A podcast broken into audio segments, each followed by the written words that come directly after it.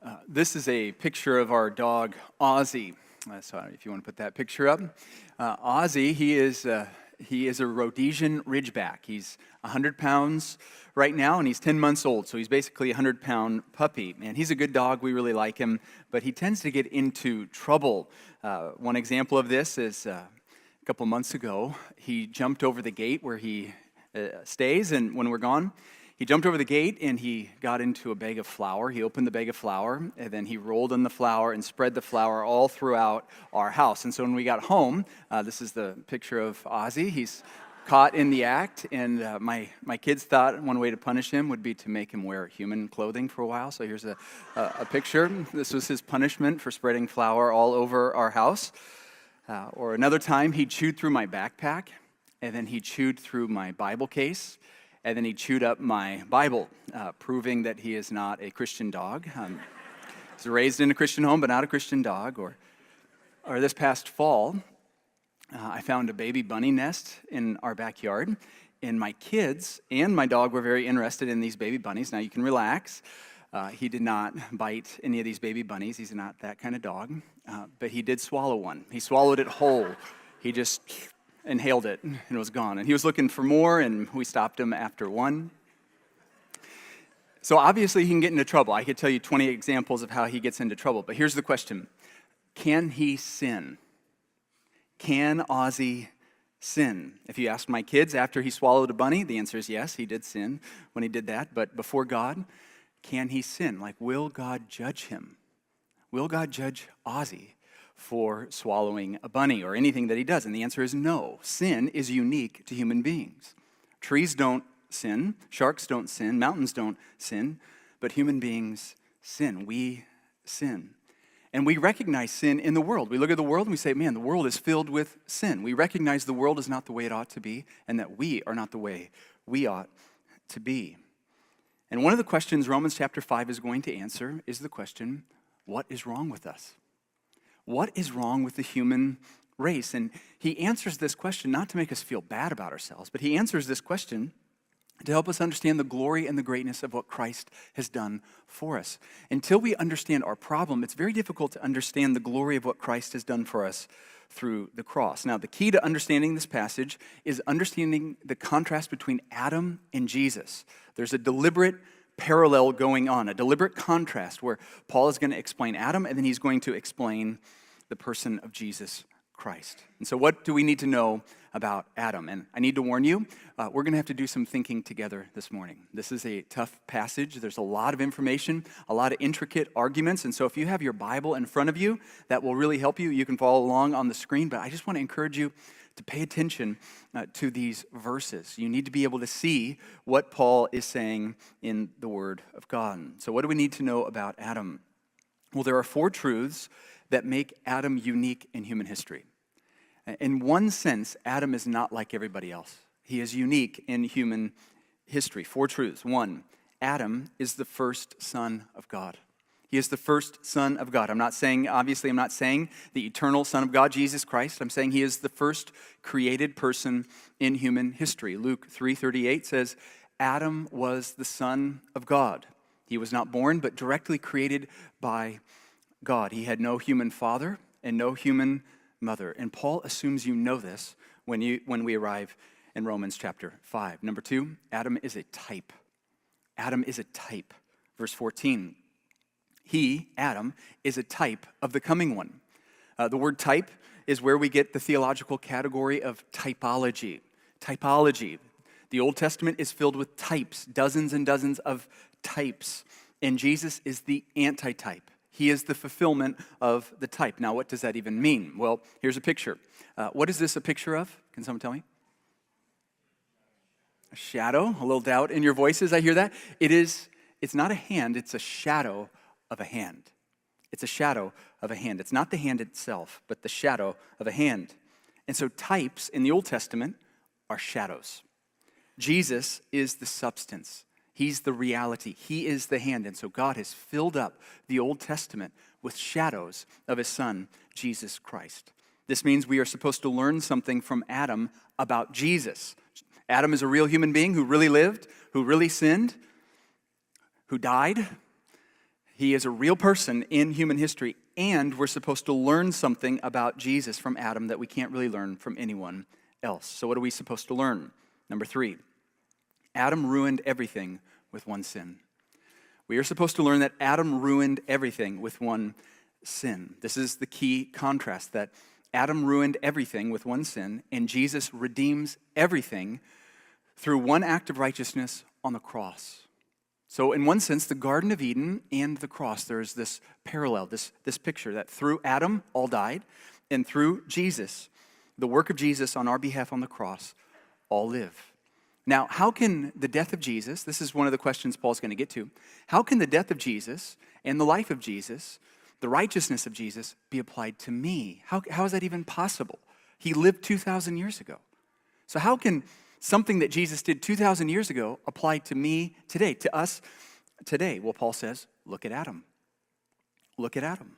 Adam was in paradise with Eve. He lived in a sinless world in the Garden of Eden. He walked with God in the presence of God in the Garden of Eden. And yet, Adam and Eve fell into sin.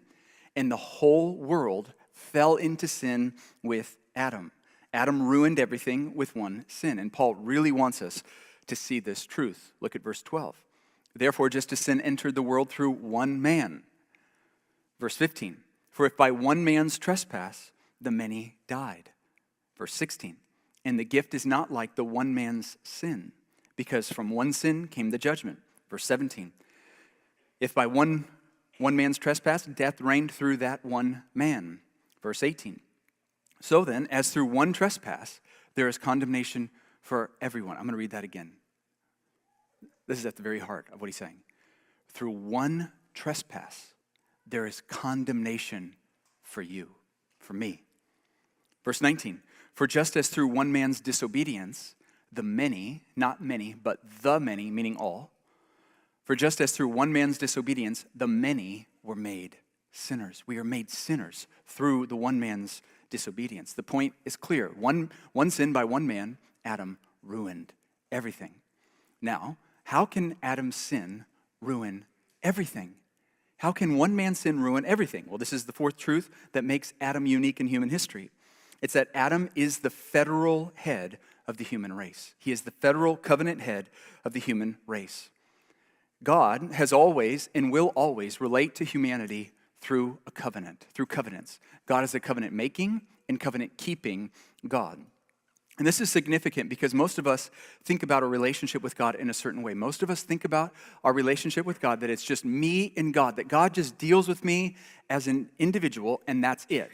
I'm an individual before God. It's just me and God, period. That's it. Now, it's true that God deals with you as an individual, and that's a glorious truth. But it, it is an incomplete picture. It is dangerously incomplete. It's not the whole story. And what Paul is saying is that all of us are in Adam. All people, we are in Adam. We are literal descendants, physical descendants from Adam, Adam and Eve. And through that one sin, the sin of Adam, it affects the whole world. Now, I think Paul wants us to look at Adam and say, Adam, you, you, what did you do, Adam? That was terrible. How dare you cause the whole world to fall into sin? And so, in one sense, we should be a little bit upset at Adam. And at the exact same time, we should recognize if we were in the situation, we would sin as well. We would have failed in the exact same way. And so, how should we think about Adam as our federal head? How should we think about Adam as our federal head? Well, Augustine, who lived in the fourth and fifth century, wrote extensively about Adam. And I'm going to try to summarize his work, but what he talks about is how Genesis 2 15 through 17 is the first covenant that God makes with human beings. It's called the covenant of works.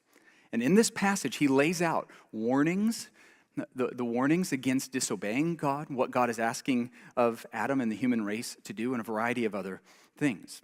And a summary of the covenant of works, you could sum it up this way Obey me about the tree and live. This is what God says to Adam Obey me about the tree and live. Disobey me and die. So that, that, that's the stipulation. He goes, Be fruitful, multiply, fill the earth, and subdue it. That's what I want you to do. Rule over all things, have dominion over all things.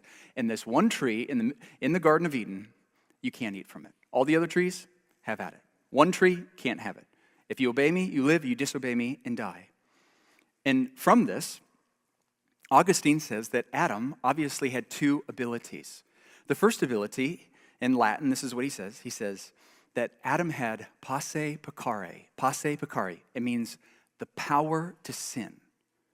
The po- Adam had the power to sin, the, the, the possibility to sin. And he also had posse non peccare. He had the power not to sin. He had the power to sin and the power not to sin. And therefore, his second ability is that Adam had posse mori, the power, the power to die. And he had posse non mori, the possibility or the power not to die. So in his hands, what Adam had was the power to obey God, the power to disobey. Had, and therefore, he had the power to die and the power to live. And Augustine makes this point. I think it's an important point because he's pointing out that in God's design, sin and death were not necessary. That when God made Adam and Eve, uh, he didn't build Adam and Eve with sin already in them. That's not, they had the potential to sin and they had the potential to die, but they were not born into sin. That death, in some ways, sin in some ways, is totally foreign to the human, to a human being. And God made Adam our federal head, our representative, who had the possibility to obey, possibility to sin, the possibility to live, and the possibility to die. And as we all know, he sinned, and therefore he died. And what Paul is teaching us is that we died with him, or we sinned with him, and therefore we will die with him. This is the picture. Now, you might be wondering, in your, in your mind, you might be wondering, how is it possible that Adam, our federal head, he sinned and it, it impacts us? Well, think about Eve. I think this is the most helpful way to think about it. Think about Eve for a moment. Who was the first person to sin in the Garden of Eden? Someone tell me. Who was the first to sin? Eve. Eve. She took the fruit and she ate it. But why didn't sin come into the world through Eve? It's because Eve was not the federal head, Adam was.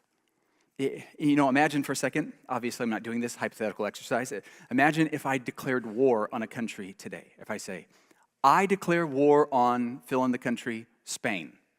I declare war on Spain. What does that mean for you? Does that mean anything? No, doesn't mean anything. But what if our federal head, the United States government, what if Congress declares war on Spain? What does that mean for you? You are at war.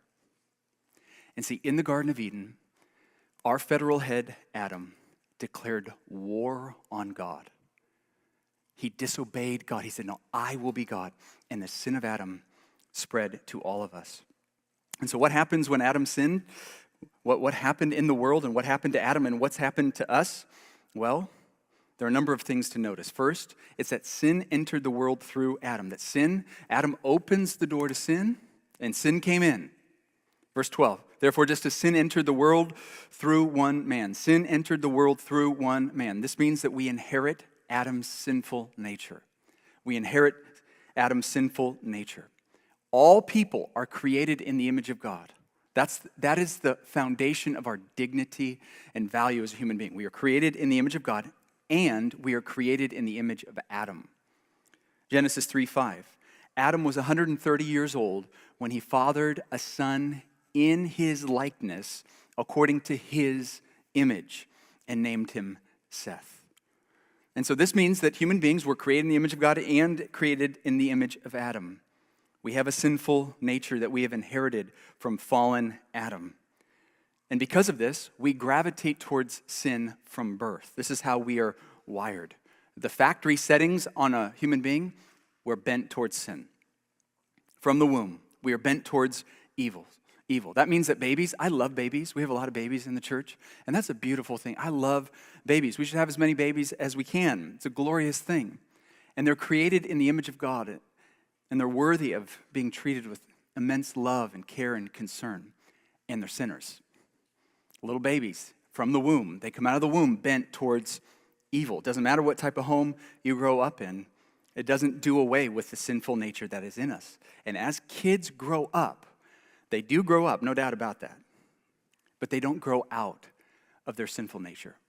Not until the day we see the Lord Jesus Christ. And it's in us. We are hardwired to sin. I remember several years ago, I was giving one of my boys a ride to practice, and um, he goes, Dad, can I ask you a question? He was probably like six at the time. I said, Sure, you, you can ask me anything. And he says, Dad, um, when you're driving, why do you always talk to other drivers on the road? Like, why do you do that? Like, he, he goes, Dad, they can't hear you. Like, they, they, they can't hear you. And in that moment, I realized that my entire driving career, I have been talking to other drivers on the road. And I'm not thanking them. Like, I'm not thanking them for their driving excellence. I'm not complimenting the way that they turn. I'm not like, wow, incredible. That was incredible. That you, the way you changed lanes, that was incredible. That's not what's happening. I'm, I am complaining about them naturally. That's what I'm doing. I'm blaming the guy driving or the girl driving, wondering why God created them in the first place. Like, why, God, did you put this person on planet Earth? I mean, that's, that's the way my heart is wired. I'm not saying it's right. I'm just saying that's the way that I'm bent. And the reason I bring this up is because up until that point in my life, I, I, don't even think I was aware that I was doing that. It wasn't until my little son, my little boy, goes, Why are you doing that? And then I realized, oh my goodness, I've been doing this for like 20 years, my, my whole driving career. And see, there are sins that we know about in our life. All of us, we get up on stage and say, hey, this is, this is where I'm tempted to sin. And at the same time, we have to realize there are probably other areas in our life that we're not even aware of where we are off. And it's because we live in a sinful world and our hearts have been infected with sin. I mean, it's just all around us. So sometimes we see it, and sometimes we don't even see our own sinfulness. And when a child is born, lying is in them. Where does lying come from? It's in the baby. Foolishness is in their heart, envy, bitterness, adultery, rage murder. The list goes on. It's all in them. It's not that anything, it's not that other people or situations put it inside of them. It's in us because we are descendants of Adam. Secondly, it means that we inherit Adam's guilt. So we, in, we inherit Adam's sinful nature and we inherit Adam's guilt. Verse 12, therefore, just as sin entered the world through one man and death through sin, and this way death spread to all people because all sinned. He didn't say, and all will sin. That's not what he says. I mean, all, all will sin, no doubt, but that's not what he says. He says, because all sinned. How did that happen? We sinned in Adam. We all sinned in Adam. This is a statement about our identity. Verse 19, for just as through one man's disobedience, so do you, do you have Adam in the Garden of Eden in your mind? Through his disobedience of eating the fruit from the tree? For just as through one man's disobedience, the many, not many, the many, meaning all, were made sinners. The guilt of Adam was imputed to us so that we are made sinners through his sin. So we don't become sinners when we sin. That's not what happens. We are sinners and therefore we sin. Psalm 51 5, indeed, I was guilty when I was born. This is what David says. I was guilty when? When I sinned? No, no. I was guilty when I was born. I was sinful. When? When my mother conceived me from the moment of conception. But I haven't committed any sin. The sin of Adam imputed to us. Number two, death entered the world and spread to, to all through sin. So sin enters through Adam, and then death, sin and death spread to all people. Verse 12. Therefore, just as sin entered the world through one man and death through sin, in this way death spread to all people. So, so it's not just Adam, it's not just a few bad people, it's all of us. It spreads to all of us. Number three, therefore, death reigns over Adam. Death reigns over Adam. Death reigns over fallen humanity. Verse 17. If by one man's trespass, death reigned through that one man. What is the culture of fallen human being? What, what reigns and rules over human beings? Death. Death reigns. Now, what does that mean, that death reigns? Well, Augustine says this.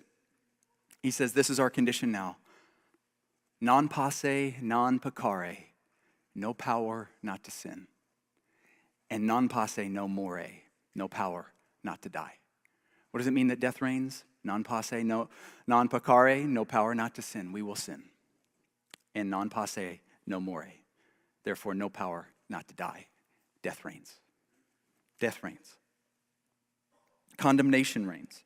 Judgment reigns. And I think Paul writes this way to bring us to, to, to a, a place of despair. I think like, he's like, he's making this argument to bring us down so we understand the nature of our condition, to understand the nature of the problem. Now, as Paul is writing this, he anticipates a response from a Jewish audience.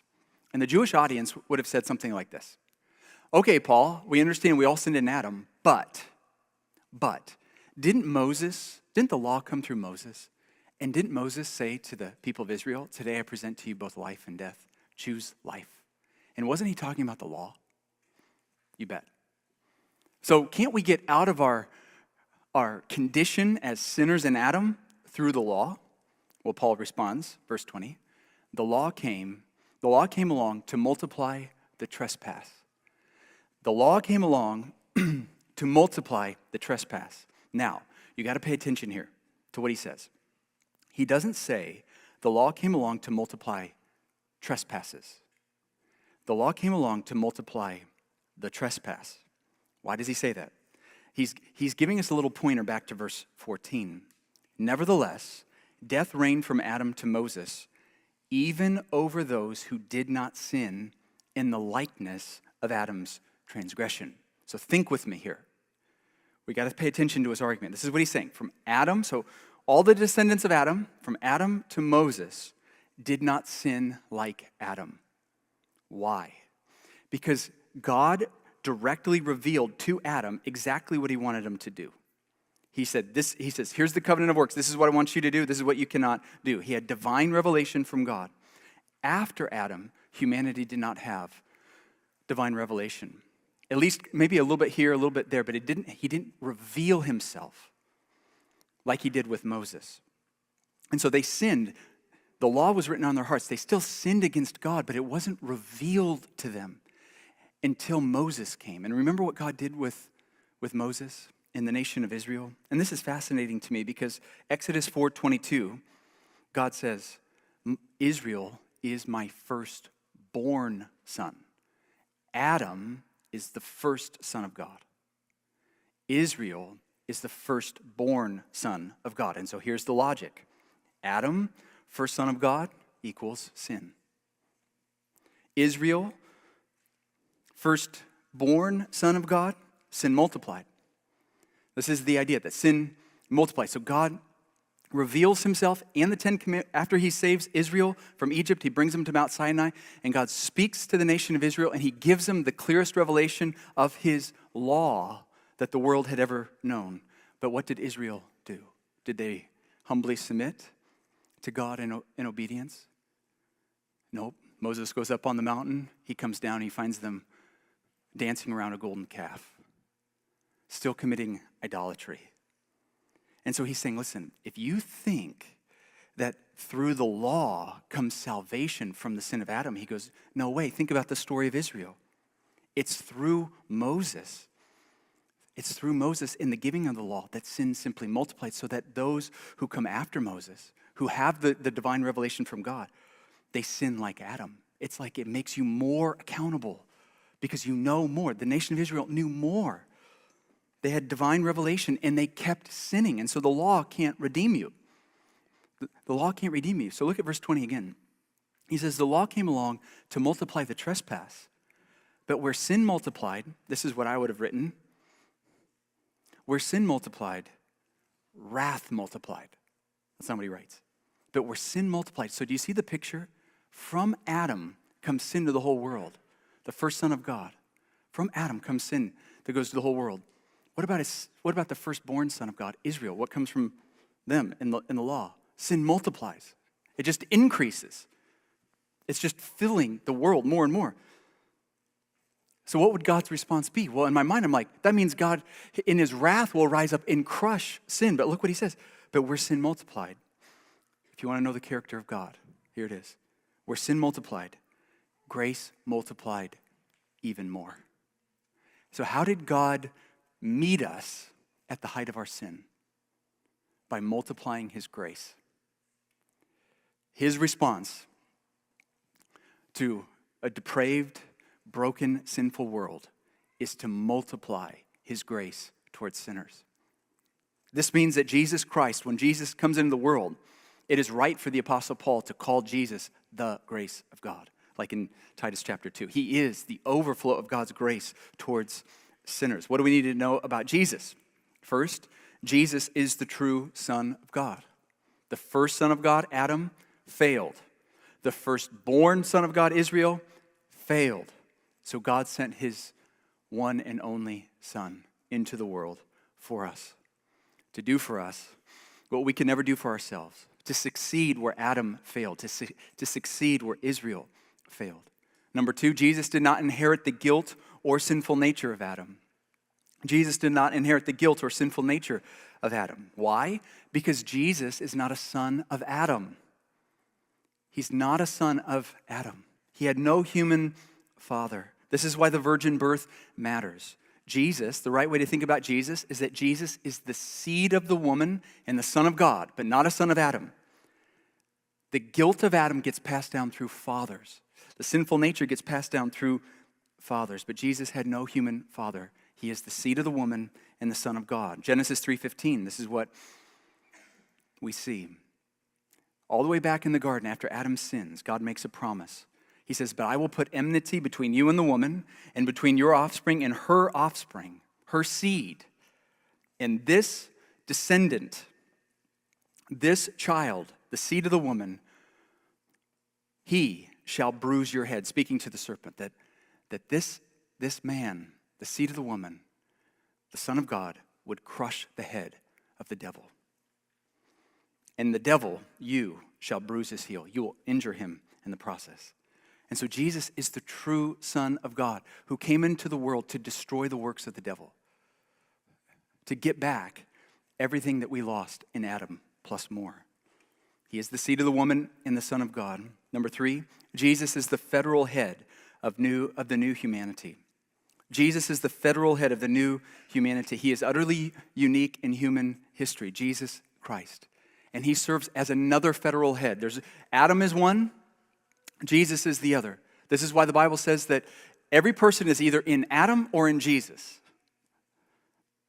You're either fallen in Adam or you're redeemed in Jesus Christ. He is the new federal head, the covenant head. Verse 18 says, So then, as through one trespass there is condemnation for everyone. Did you hear that? Through one trespass there is condemnation for everyone. So also, here's this point, through one righteous act there is justification leading to life for everyone. Now, why does Paul say one righteous act, referring to Jesus? I mean, didn't Jesus do tens of thousands of righteous acts? Of course he did. But Paul is drawing attention between the contrast Jesus at the cross, Adam in the garden.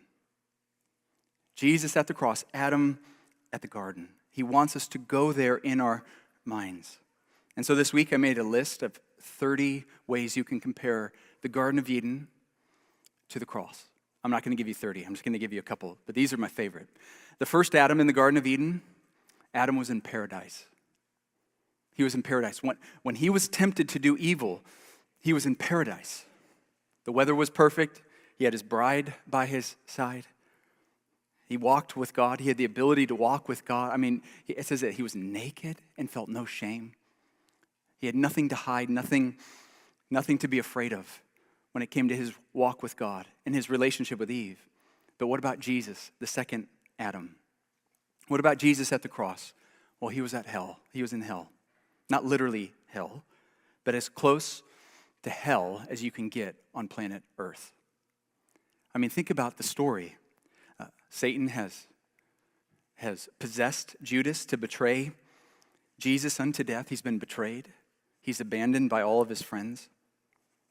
He goes to trial before Pilate and Herod, wicked men. He's tortured by Roman soldiers. He's condemned by the Jewish elite. elite. He is treated like an animal. They pulled out his beard, they punched him in the face, and they nailed him to a cross. The entire time, being scoffed at, mocked at, hated, He's stripped naked in front of them, humiliated in every way. It's as, it is as close to hell as you can get, and this was the hour of his great temptation.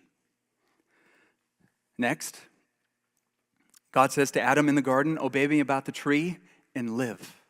Obey me about the tree and live. But God says to his son at the cross, Obey me about the tree and die.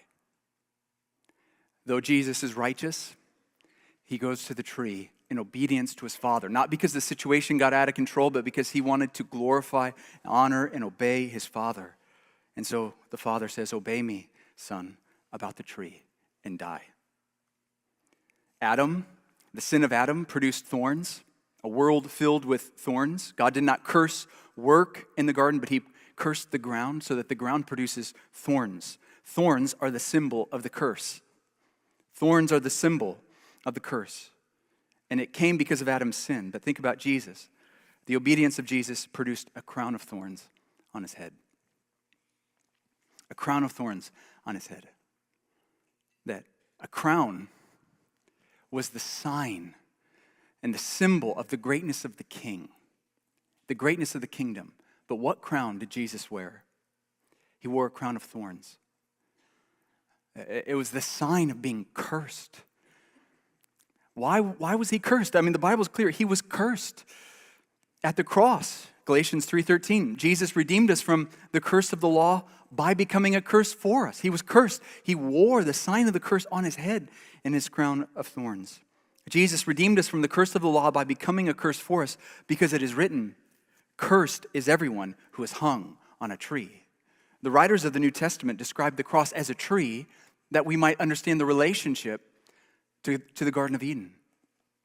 And that Jesus was tempted there. And yet at the cross, being totally righteous, he wore a crown of thorns because he was being cursed. He was being cursed for us.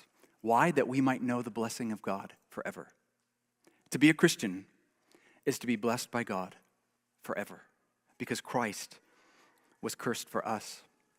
Or think about Eve, the bride of Adam. Where did Eve come from in the story? Eve, the bride of Adam, came from his side. Whereas Jesus, he was pierced on his side. Why? To atone for the sins of his bride. And you think about the story, the, the contrast in, in the story. You think about the way that Adam led Eve. He stood there next to Eve as his wife was being tempted by the devil, and he stood there like a coward. He didn't say a word. And after Eve sinned and Adam sinned, God called Adam to give an account. Did he take responsibility for what happened? No way. He says, God, the woman you gave to be with me, she gave me the fruit, and I ate. He blames her, he throws her under the bus. Whereas Jesus, he takes responsibility for the sins of his bride, and he dies for his church. He's pierced in his side. From Adam comes sin, death, and condemnation for the world. From Jesus comes righteousness, life, and justification for the world. Because of Adam, death reigns. Because of Jesus, grace reigns.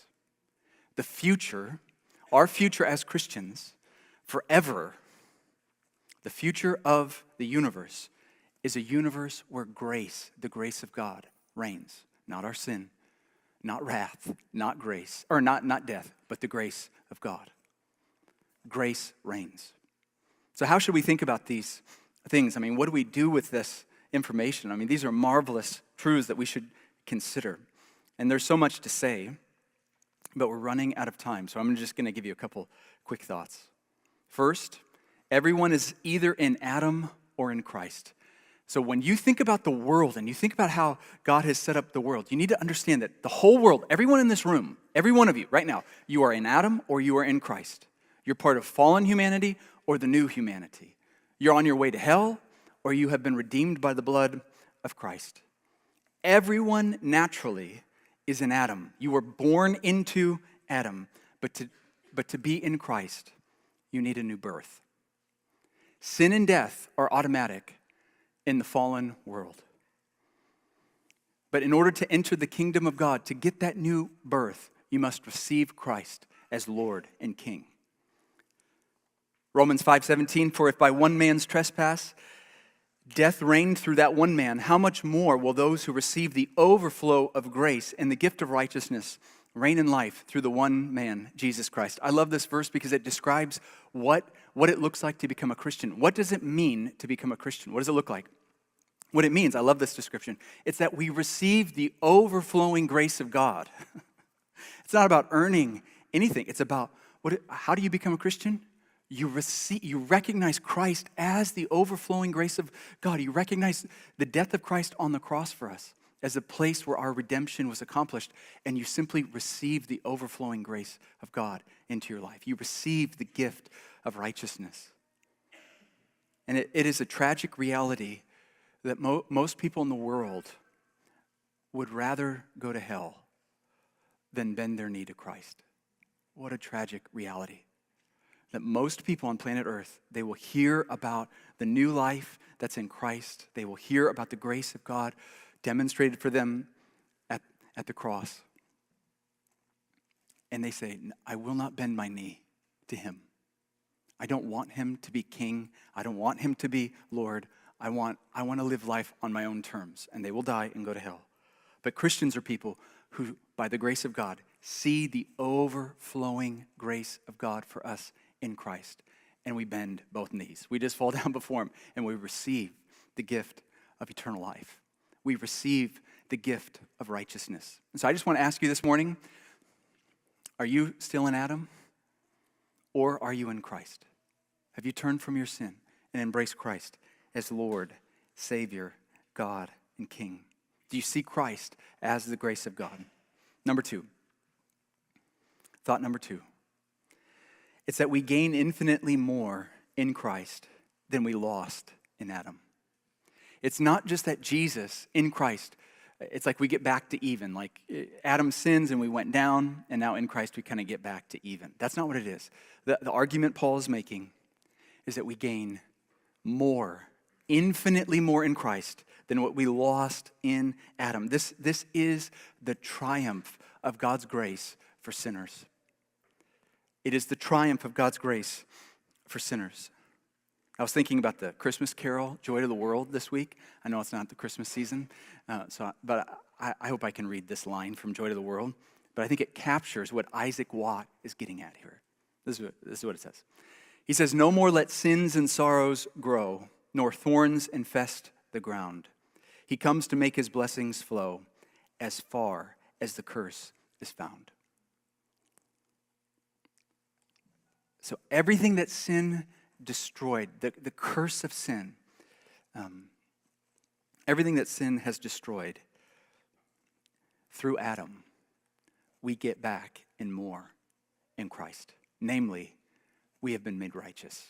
We are new creation we are new in the Lord. We are guaranteed eternal life. And Augustine, thinking about this question, how much more do we gain in Christ over what we lost in Adam? He just summarizes that, the answer this way. He says, What is our future like? He says, It is non posse peccare.